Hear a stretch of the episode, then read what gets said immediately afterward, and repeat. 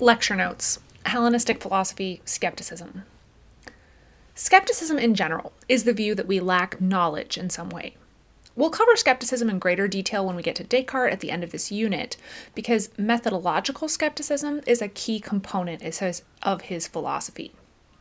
Suffice it to say that Descartes got the idea, as many philosophers did, from the ancient world.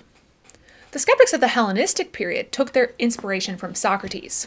They felt that the Academy, the school founded by Plato, had gotten stagnant and lost its zeal for inquiry.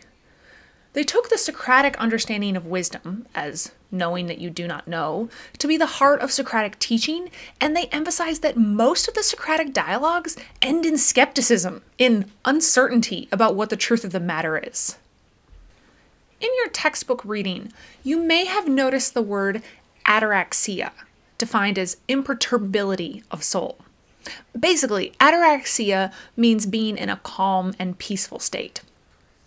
In some sense, all of the Hellenistic philosophy we've learned about in this chapter is about what it takes to be at peace. For Epicurus, it comes in celebrating simple, natural, natural, and necessary pleasures. For the Stoics, we have ataraxia when we detach and lower our expectations, thus minimizing our suffering when painful things inevitably happen. The ancient skeptics, or Pyrrhonian skeptics, take a more cognitive approach to ataraxia, focusing instead on how much turmoil the search for knowledge can cause.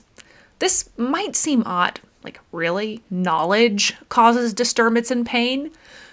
But think about how angry people get on Facebook and Twitter over conspiracy theories and fake news.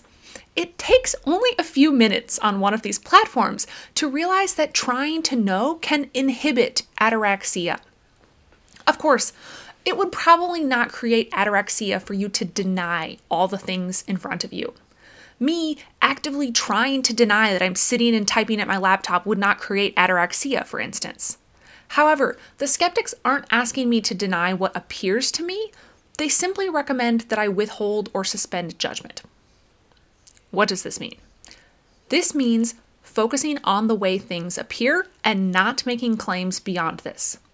So, for instance, if I were getting into a fight with someone about which medical treatments are effective and safe, the skeptics might recommend that instead of doubling down and insisting, I know that such and such is effective and safe, I should just instead say, It appears to me that such and such is effective and safe. If you asked me whether I know for sure that I am looking at my laptop and typing for real, maybe I'm just hallucinating or dreaming, the skeptic would say that I should say, It appears that I am typing on my laptop. This isn't the only motivation for skepticism, though. The skeptic's position is also motivated by the fact that our appearances conflict with each other. One ancient skeptic, Sextus Empiricus, gave a variety of arguments from the difference in perspective that are supposed to motivate skepticism. For example, consider the differences we observe in perspectives. To my chickens, a grub wiggling in the ground is a delicious treat. To me, it is disgusting. Which perspective is correct? What is the true nature of the grub? Disgusting or delicious?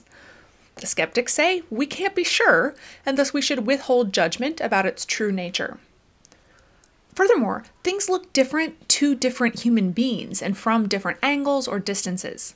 Things also appear differently when we use different senses to perceive them. If I use only my sense of touch to perceive honey, it will seem sticky and disgusting. If I use my sense of taste to perceive honey, on the other hand, it will seem delicious and sweet. Again, for Pyrrhonian skeptics, all of these differences in perspective are supposed to motivate the idea that we cannot say which perspective is the true perspective. Instead, we should withhold judgment on the true nature of a thing and simply restrict ourselves to claims about how it appears.